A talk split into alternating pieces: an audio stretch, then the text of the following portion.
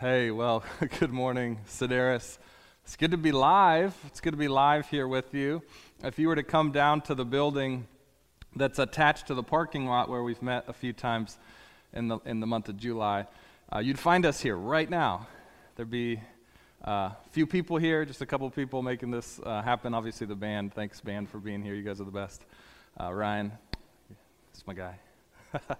Jordan on the camera. Kurt mixing on the soundboard. Tyler running these slides. So, uh, pretty fun, fun times, and we're so glad that you've joined us as well. So, um, today we are continuing in our series in Peter. Uh, what we're saying about Peter is he's not your average fisherman, and he gives us sort of the script, he gives us the playbook to how to be a Christian in the city. And he wrote his letters, both 1st and 2nd Peter, to a group of churches who were in urban context and they're trying to live out the life of Jesus, live out the gospel in community uh, in challenging times. And so uh, we continue there uh, in the book of 2nd Peter, 2nd Peter chapter 2. So if you've got a copy of the scriptures, would you grab it now? You could turn to 2nd Peter chapter 2. We'll also throw up those scriptures uh, for you this week and uh, but it's great to have your Bible there so you can see all of it in context and go back and study it on your own as well. So before we get started, would you just pray with me once more? Heavenly Father, you are the God of all things, creator of the universe. Uh, your majesty is proclaimed in creation. Your wonder is on full display for all to see.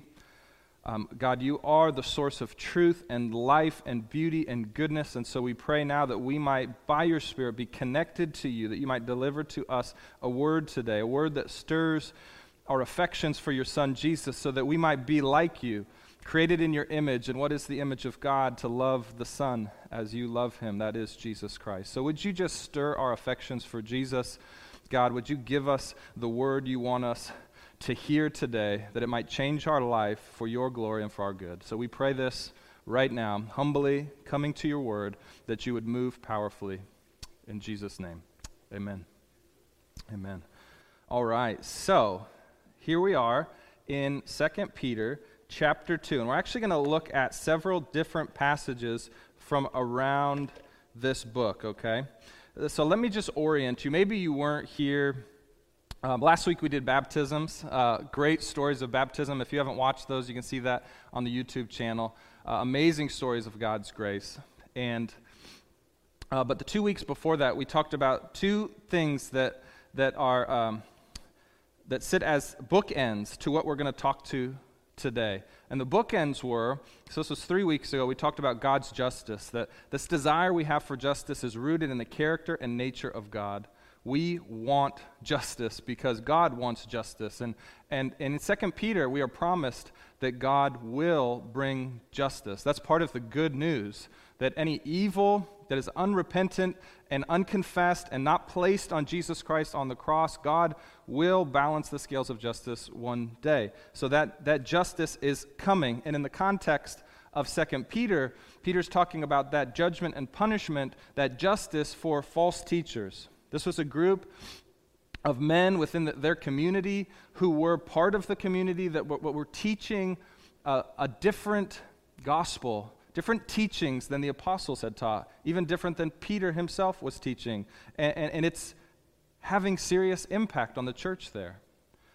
And so Peter says, You might wonder why these guys are not being judged by God now, but don't worry. God will make all things right, He will bring justice. And then two weeks ago, um, that's already been decided. Justice has already been decided. Then two weeks ago, we talked about, well, why hasn't it come yet? And what we said is that God's love is so deep and, and truly different than ours. His divine love leads him to patience. And so he waits. He waits even for these false teachers who were hurting other people and actually lying about God Himself. He waits for them that they might repent and turn from their ways, turn from their teachings, humble themselves, swallow their pride, and ask God to forgive them and to restore relationship. And God waits patiently for all people. That's why He hasn't brought His full justice yet. And so, with these two things, we have to ask then the question what is the result? The result of the already decided justice and judgment of God and the not yet waiting of God leads us to this middle place. And that is a place that we live in right now. It is a time when we must be driven by the Spirit to discern what is true and right and good and beautiful if we hope to survive and thrive in this already but not yet moment in salvation history, where God has already told us and delivered justice in Jesus Christ, but He's waiting to bring it in full so that some might turn to Him. That's the time we live in, and we must discern what to follow, who to listen to, which teachings align with God, and this is very difficult. But if we want to escape, as Peter talks about, from the ultimate justice and judgment of God, we have to discern God's will. Just like uh, righteous Lot, you can read about that. We won't read about that today in chapter 2. Just like Noah in the flood, we can escape trials, but we need God's help. So, how does God rescue us in this time? How does He give us what we need in this time in order to make it through these trials, especially in the context of 2 Peter, the trials of false teaching? The answer is by telling us what to watch out for, how to tell if someone is truly teaching the Word and the will of God or if they're teaching something else. God is actually going to give us, through the apostles, what we need in order to figure that out. And, and actually, what you realize when you just read through the New Testament is so much of the New Testament is littered with um, conversation about false teachers. And you wonder why they talk so much about false teachers. Because it's a real issue, it's a serious issue. And uh, uh, what you have to understand is God wants to deli- God has a delivery system. He wants to deliver the good, right truth that leads to holiness, righteousness, and thriving. He wants to deliver that to us, but God's delivery system has a real vulnerability. And his vulnerability the vulnerability in his supply chain of the good, the good food, the good water, the life giving stuff, the vulnerability in the supply chain is us. And, I'm pointing both to me as a human being, but primarily to me as a teacher of the Word.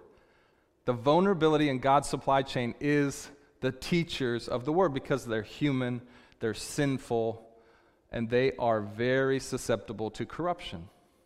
That's why the Bible talks so often about false teachers. Now, if you're not yet a Christian in the room, you might be wondering, well, what does this message have to do with me? It's a great question. Here's why you should continue to listen and watch this. Um, even though Peter's talking to Christians, we have to remember that because this is the vulnerability in God's supply chain of truth, that there are cracks and divergence in so many directions. And you can use the principles that I'm going to explain today as a way to discern truth for yourself, even if you're not yet a Christian. Even if you're not yet a Christian, the things I say today will help you discern truth in whatever source you're coming to even though primarily Peter's talking about teachers within the church, pastors, preachers, authors within the Christian church. But, but the principles, I think, apply because God's truth is truth for all, at all times, in all places, in all ways. So, false teaching is important to talk about. I don't think we talk about it enough as a church because it's littered in the New Testament with references to false teachers. So, uh, just wherever you're sitting at home, raise your hand if you can remember the last time that you seriously considered if something you heard or read about Jesus or the church or about the Christian faith was false teaching. Just raise your hand wherever you're sitting if you've thought deeply about is this false teaching?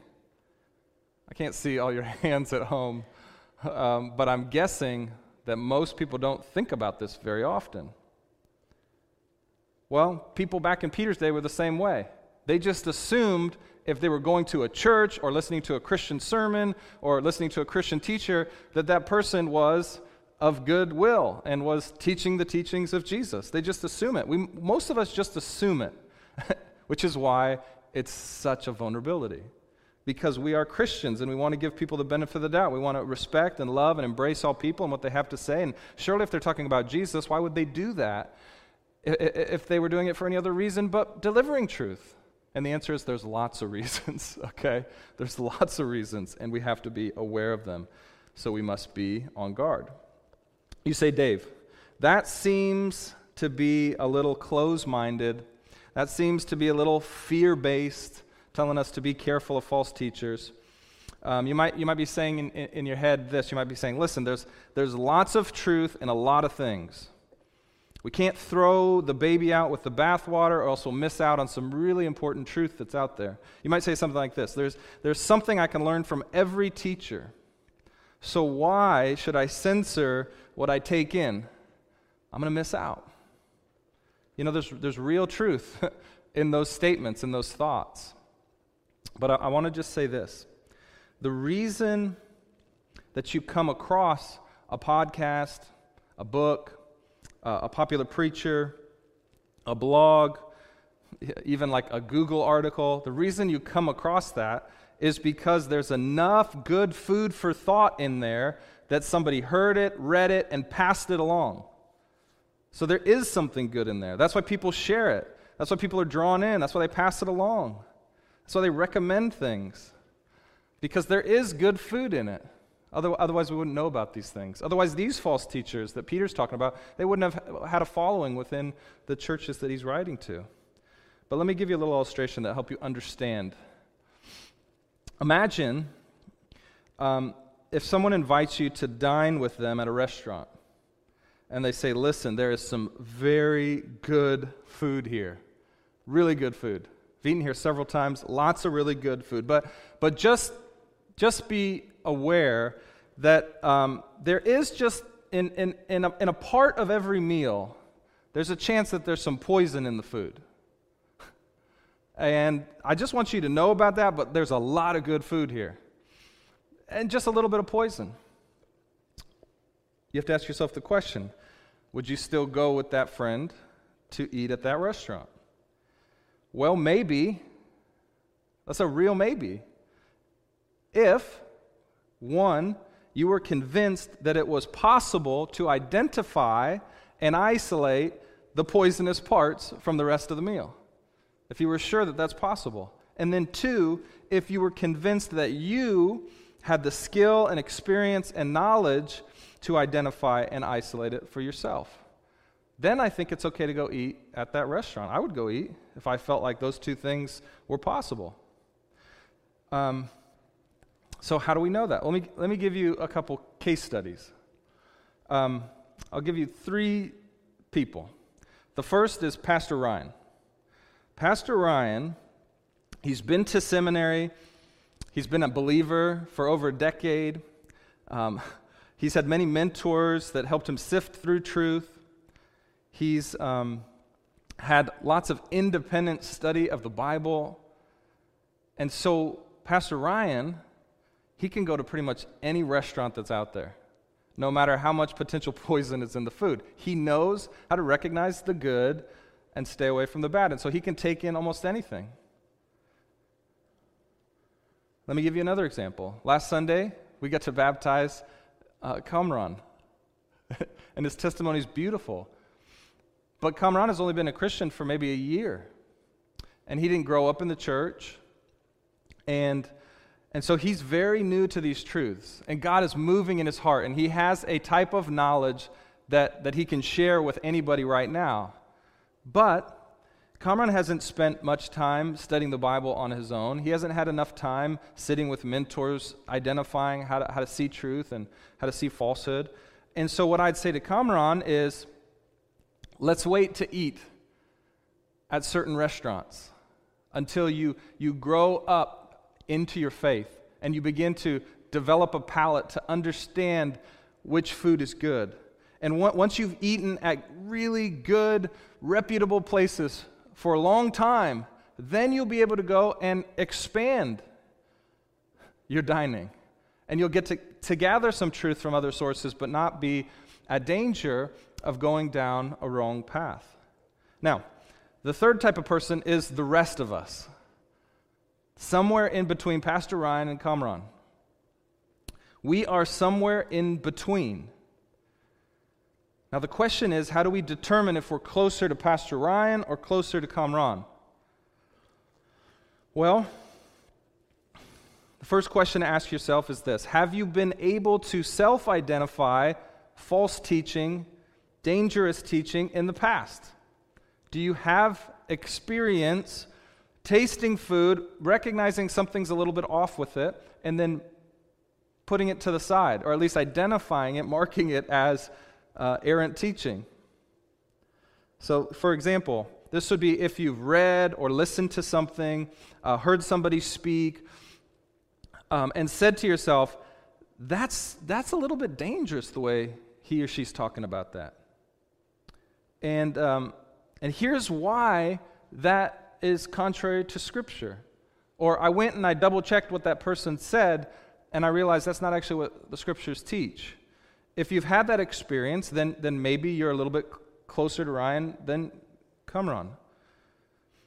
But if you've never done that, if, you, if you've never actually gone through that process, then you just need to be honest with yourself. You're probably a little bit closer to Kamran than to Ryan. Here's another example. If when you hear somebody talk, like a pastor, um, like myself, maybe somebody that you trust, and you hear them question someone's teaching, and you struggle to follow their reasoning as to why that's dangerous, and you say to yourself, I don't really get what he's saying. I don't, I don't know why he's questioning this or pointing out this or I don't understand why. Then you're probably closer to Kamran because you haven't had the experiencing of reasoning through different arguments. And I would say you should just wait to eat out at new restaurants. Unless, of course, you take Pastor Ryan with you or somebody who is steeped in the faith, that is trained in discerning truth. Then you might go and have them help you wrestle with the food. Okay? Does that make sense? Let's get into the text, and I think this will make even more sense as we go through.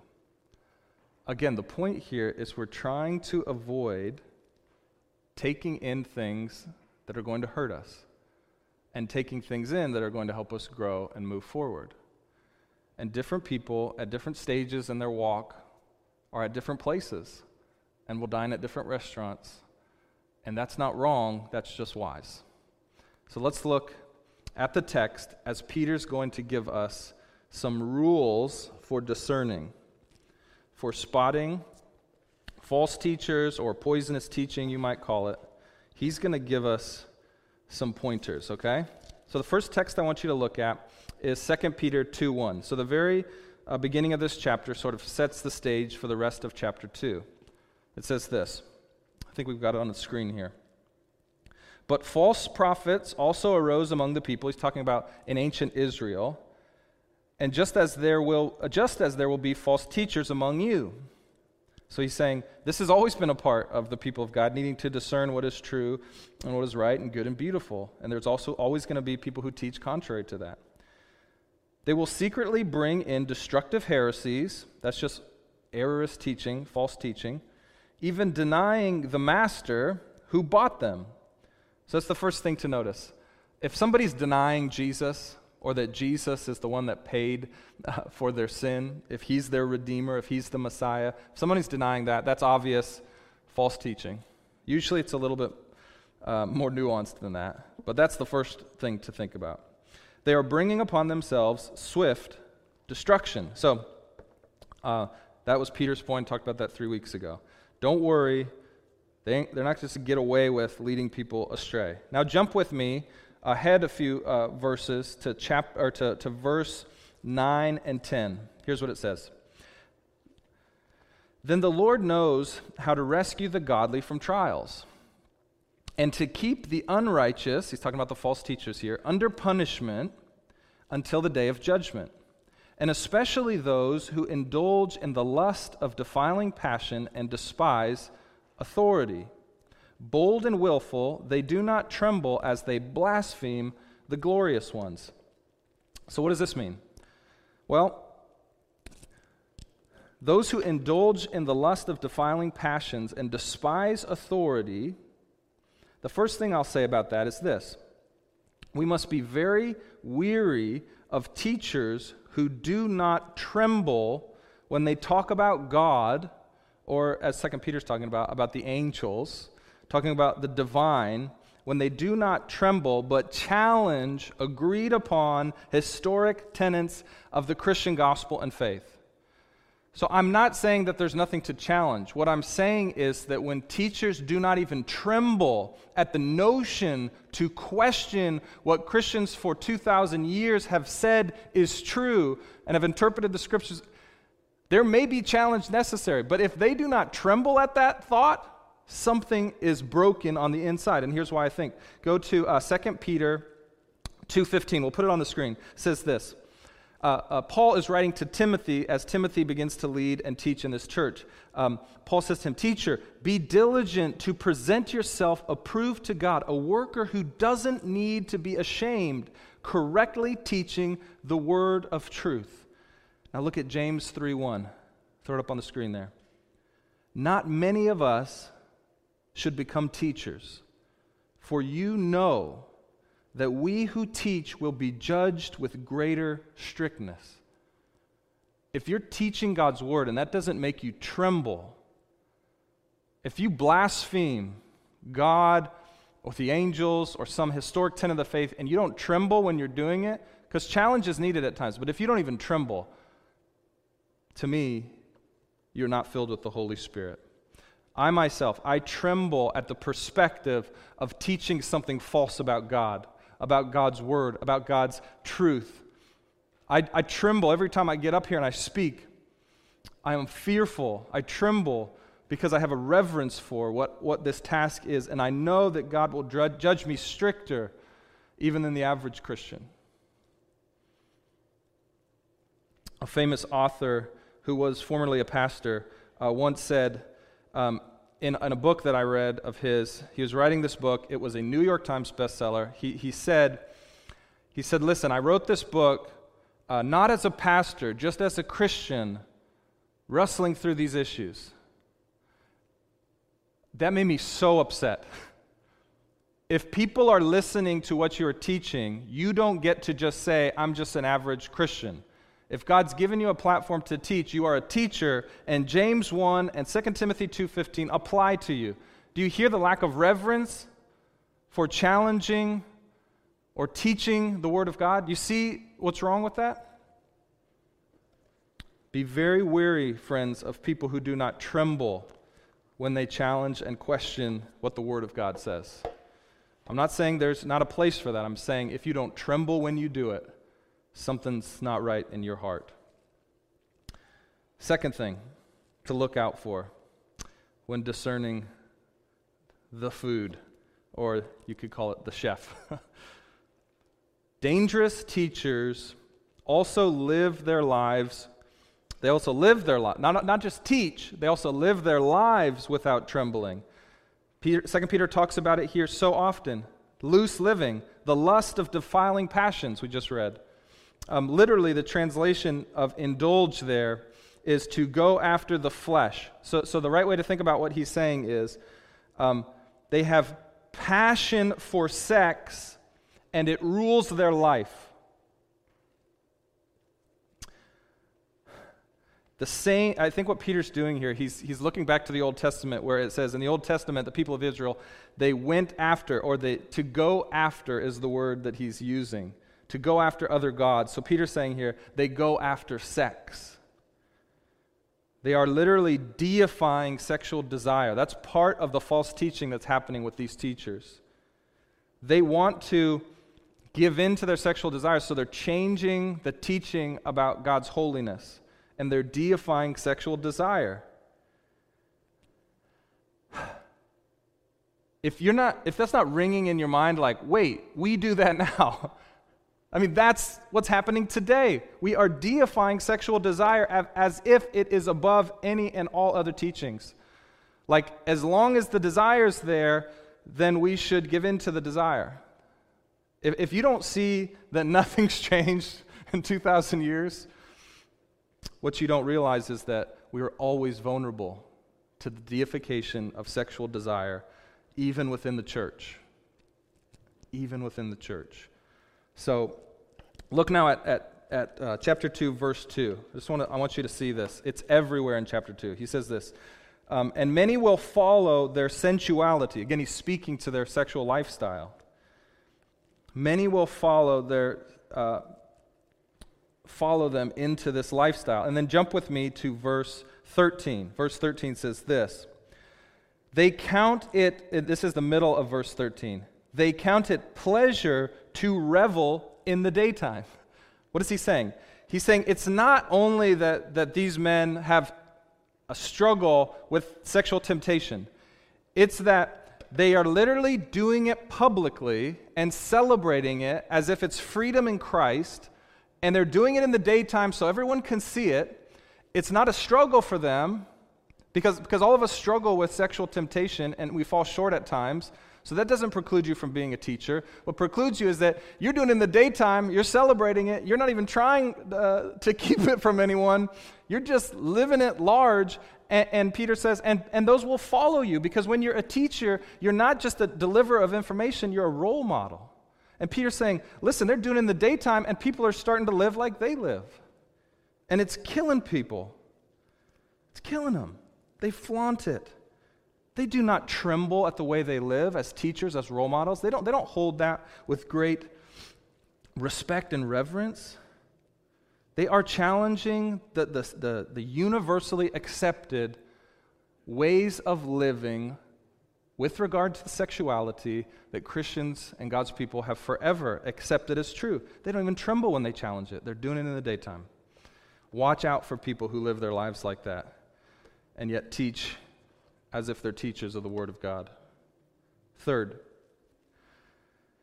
look at uh, verse 3. Look at verse 3. I'm going to go on. And, I'm getting old. I have to go on and on with my glasses. This is, this is sad. Okay, here we go. Uh, verse 3 says, And in their greed, they will exploit you with false words. Another translation says, They will exploit you with stories that they've made up. So, how will you know and recognize that they've made up a story? Like most pastors, right? How do you know that the stories they're telling you are true? You don't. And some guys are just making stuff up. They're literally saying, well, you know, the Bible says this, and they're just making it up. And you, and you probably won't know because most of us haven't haven't studied the scriptures so in depthly that when somebody who claims to be a teacher, who maybe has a degree, who maybe uh, has a platform, says, hey, this is what the Bible says, they're just making up stories.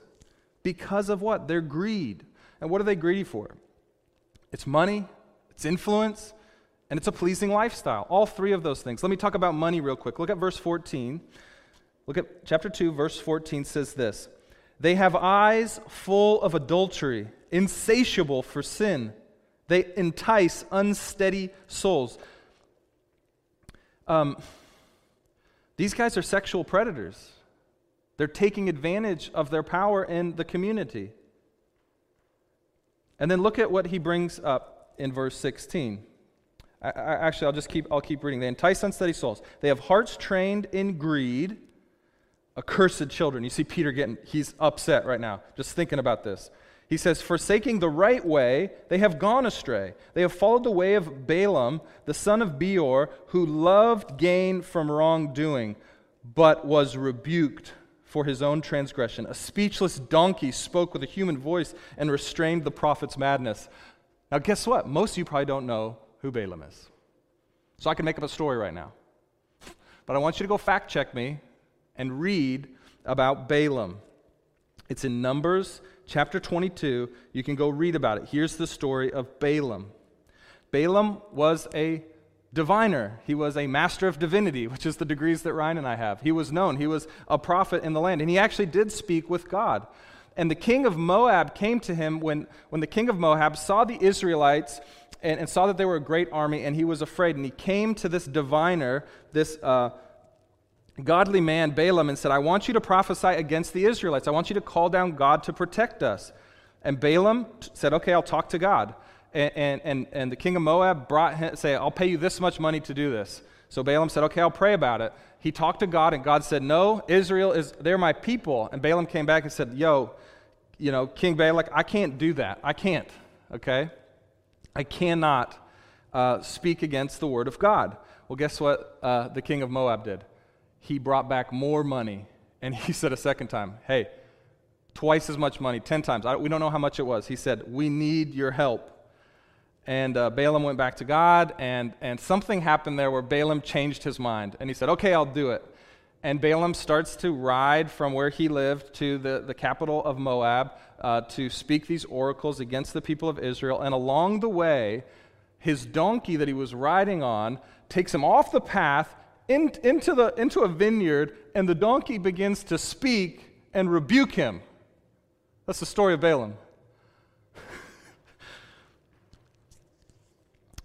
I mean, you just think Shrek, okay? Just think the great, the great theological movie Shrek. The donkey just starts spitting game and being like, What are you doing? You know God isn't for this. You know those are his people. Anyhow, read the story for yourself. Anyhow, the way the story goes, um, Balaam is rebuked. He goes to Moab and he speaks oracles of blessing, not curse, against Israel. And then eventually, um, the people of Israel um, the land uh, but the story ends poorly for Balaam. That's why he's such a negative example. He was not only rebuked by a donkey, but what seems to happen is after Israel conquered Moab, Balaam had a strange idea to get the Israelites to cohabitate, you could say, with the Moabite women, and started, and then Israel started worshiping their gods. That's usually what happens with cohabitation. And then, um, like the plague strikes Israel and 24,000 die, and the scriptures kind of blame that on Balaam, okay? So Balaam's not a positive figure. Not only does he get, get shreked, but he also kills 24,000 of God's people. And it was all because of his greed. That's why Peter brings him up. His greed led him in the wrong way. He loved gain from wrongdoing, and it led to disaster for God's people. So people will follow money, and they'll follow it into false teaching, and they'll tickle the ears of the people because they love the money. The other thing they love, they're greedy for influence. They like book sales, likes on Facebook, uh, views, applause. That's intoxicating for all people, and, and maybe teachers even more. They become greedy for it. Popular teachers can fall into the trap of becoming like a drug dealer. People love drug dealers. Like if you're addicted to the drug, like you love your drug dealer. He's like he's like really important to you. And you love him because he gives you what you want when you want it. And that makes drug dealers very rich. But they, they're so detached from the actual outcome of their drug that they never get to see the pain and the fallout. Popular teachers are like that. They get so addicted to, hey, people love it, I'm giving them what they want, and they never have to deal with the fallout of their teaching, of the drug they're dealing. They might not even know what it's doing to people, how it's crushing their faith, how people are literally turning from God and running into sin and destruction they don't know because they're detached, because they're sitting behind a camera, because they're sitting behind writing a book. Be very, very weary, my friends, of people who are detached from real community and real congregation. If you leave, it's not necessarily wrong to leave your church to just focus on your writing career, but be very wary of people who detach from their congregation and just become these un, unattainable, distant sort of uh, sages from sort of the virtual stage. I mean, look at our views here. I am not in danger of being one of these people. I'm no drug dealer. Look for people who are attached to people, who are ministering to the people that they're also teaching. If they're not doing that, just be weary. Just take a pause, okay? Now, the other thing they're greedy for is a pleasing lifestyle. Um, one very influential Christian author, um, who is actually one of these people who left their church just to, to, to kind of speak on the circuit and write books, um, I heard him in an interview talk about this. He basically said, I love my life now. You know, I used to have to like minister to people and like pastor people and prepare messages every week. Now, what I get to do is I surf every day and then I write in the afternoon. You don't think people are greedy for a personally pleasing lifestyle? I surf every day and then I write in the afternoon. That sounds good to me. Maybe I'm just jealous. okay? Maybe I'm just jealous. So there's a, there's a chance I'm just jealous. But it seems to me that's not what God calls his prophets and teachers into. He calls them into a life that could be very unpleasing, but glorifying to Christ our King. So again, be weary of people who seem to be living very pleasing lifestyles.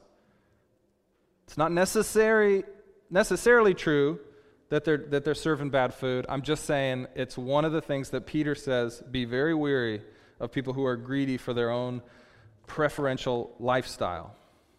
Greedy for money, greedy for influence, greedy for their, their own preferential lifestyle. See how opposite that is from Jesus? I mean, have you studied the life of Jesus? How could you ever hear that and think that those people are Jesus people? That those are people Jesus sent? Jesus is the truest of all teachers, and those that do not look anything like him, we should be weary of the food they serve. Fourth, uh, let's read uh, chapter 3. Go into chapter 3 now, because the whole letter of 2 Peter is about this. Chapter 3, verse 3 says this Knowing this, first of all, that scoffers will come in the last days with scoffing, following their own sinful desire. They will say, Where is the promise of his coming? And we talked about this two weeks ago. False teachers are often proposing the idea that I'm not so sure Jesus is coming back like we all thought he was. And, and look at verse 5. When they do this, what are they doing? Verse 5 For they deliberately overlook this fact and you can read on about what these particular false teachers were deliberately overlooking. But that is so common of false teachers. They deliberately overlook what the Bible says.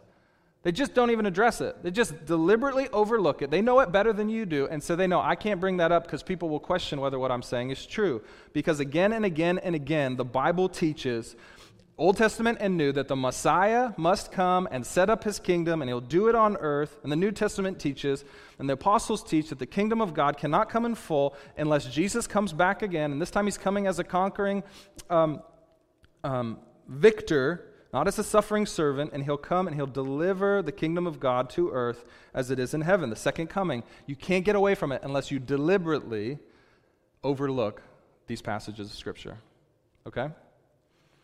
So false teachers do this. They either flat out deny these teachings or they spiritualize them away. They say, well, we shouldn't, we shouldn't take that at face value. You know, they'll, they'll call things poetic that are clearly not poetic. Some, some, some of this is poetic, but not all of it. There's so many non poetic claims to Jesus coming again. So they'll, but they'll spiritualize it away. Be careful of that when you hear that. And all these, these false teachers, just like in Peter's day, they tend to be optimistic about our human ability to create the kingdom of God. They say, we don't need Jesus, we can just create it on our own. We don't need his intervention. If you hear that, and you don't hear the recognition of our fallenness and our depravity and, and our need for help, then there's a good chance there's poison in that teaching. Fifth thing, look at 3:15 through 16. 3:15 through 16 says this, "And count the patience of the Lord as salvation." We talked about that 2 weeks ago. Just as our beloved brother Paul, that's the apostle Paul, who wrote half of the New Testament, also wrote to you according to the wisdom given to him, as he does in all his letters when he speaks of these matters. Again, he speaks of these matters often. There are some things in them, in his writings, that are hard to understand. Yes, which the ignorant and unstable twist to their own destruction as they do other scripture. Do you see this? Peter is calling the writings of Paul equivalent to the other scriptures. That's the Old Testament. And the thing you'll see over and over again is that false teachers and teachings tend to deny Paul. To this day, nothing's changed in 2,000 years. People still, ah, I don't listen to Paul. I don't know, was he a real apostle? You know, Paul said some crazy things. Peter says that was happening while Paul was still alive. And Paul's writings are equivalent to Scripture. That's what this passage is teaching. He says, yes, they're hard to understand at times, but this is the Word of God through the Apostle Paul. If you hear people questioning Paul, just remember Peter warned against that. And if that doesn't make you perk up and say, I don't know, maybe, maybe I should be a little careful, just make sure. Maybe I should bring in uh, Pastor Ryan, maybe I should bring in somebody I know that knows the scriptures well and just see, is this is this okay teaching? Nothing is new under the sun, my friends. Because if you throw out Paul, then you got to throw out Peter, because Peter says to Paul. And if you throw out Peter, then you got then you got to throw out the Gospel of Mark, and you also got to throw out the Gospel of Luke, because uh, Luke traveled with Paul, and Paul told him a lot of the things that he wrote in the. You just start throwing out all the Scripture, and guess what happens? And this is what te- false teachers want: you become an authority unto yourself. That's what the false teachers want. They want to be their own authority. Peter says, Watch out, it's going to destroy you. So let me say this in conclusion.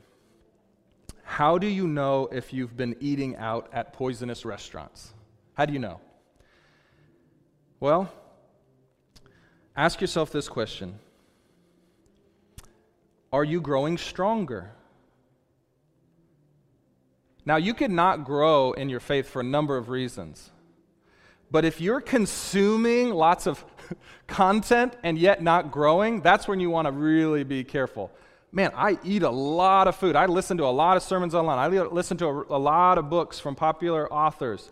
And yet I'm not growing stronger in my faith, meaning my confidence in Christ is not rising up. I'm not more confident in justification by faith. I'm not more confident in the supremacy and power of Jesus over all spiritual beings. I am not confident in the victory and future return of Jesus.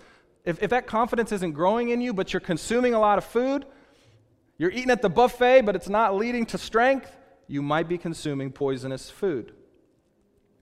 What do you do if that's you? If you realize, oh my gosh, I'm not growing, but I'm eating a lot. You see a dietitian that's what you do. Maybe you don't need to eat more, you just need to eat the right things. Who's the dietitian? Pastor Ryan. I'd say, I'm, I'm probably a dietitian. Come talk to us, talk to a strong, confident Christian and ask them, What should I be consuming? Here's what I have been consuming. Can you just look at this stuff for me and tell me?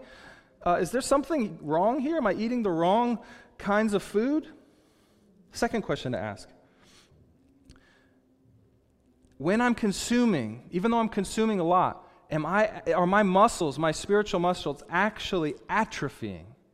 This is actually an even more telltale sign that you're eating the wrong kind of food, dangerous food. If when you eat, your muscles atrophy, your muscles can atrophy, yes, from laziness and neglect, but if you're eating and they're atrophying, Maybe, maybe you say, I'm listening to spiritual podcasts, I'm listening to Christian sermons, I'm reading Christian books, uh, but my muscles not, aren't just not growing, they're actually getting weaker the more I read, the more I ingest, including my morality is decaying.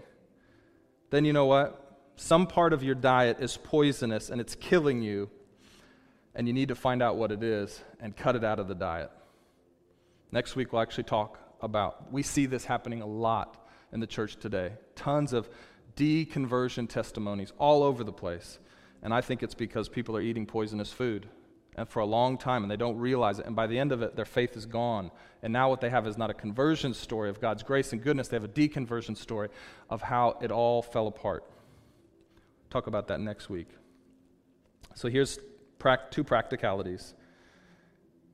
If you hear yourself in any of that, or if in the future you hear yourself, if you think that something's wrong with the pate.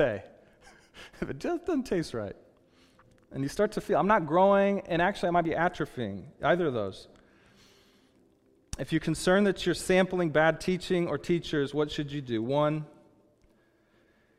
if you believe Ryan and I do not fall into the category of false teachers, you should come to us and you should ask our opinion. Hey, could you read this book with us? Could you read this book? I read this book, it really stirred me up. Hey, I listened to this podcast. Could you tell me, is this something that I should be um, weary of? Just ask for help. It's called humility. We'll try to give you a fair, honest opinion, and you can take it or you can leave it, but at least you're trying to discern if there's something wrong with the pate. We'll sample it for you.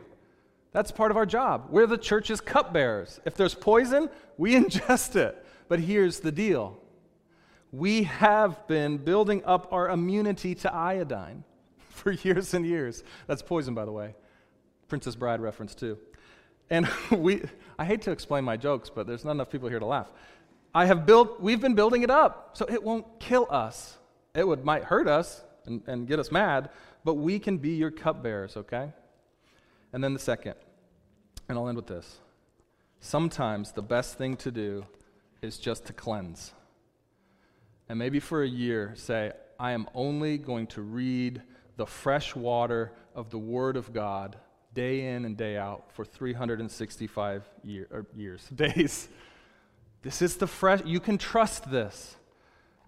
You don't have to sift through this, you can just eat it raw. This is the great sushi of the spiritual world. Just eat it raw, none of the other stuff. Just do a cleanse, fill yourself with the Word of God, and then you can start to discern and maybe enter back into some of these other other profitable things, but things that could be dangerous. This is what teacher, uh, Peter tells us to be weary of false teachers, to isolate them, remove them from our diet, so that we might grow and thrive and bring glory to God. Would you pray with me?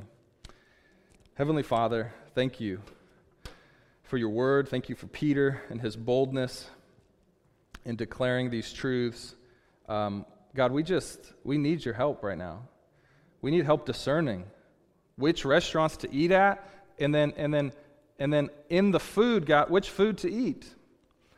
Um, we're, we're, not saying that, that we can't eat food, God. We know that, that there's truth all over, and part of our job as Christians is to identify what's true and right and good in anything and appropriate it into our life so that we might grow and reach our city and our culture and our society for your good and, and, and for their good. And, and so we, we don't want to just isolate ourselves, but God, we want to be wise in, in which restaurants we step into and if we're ready for certain restaurants.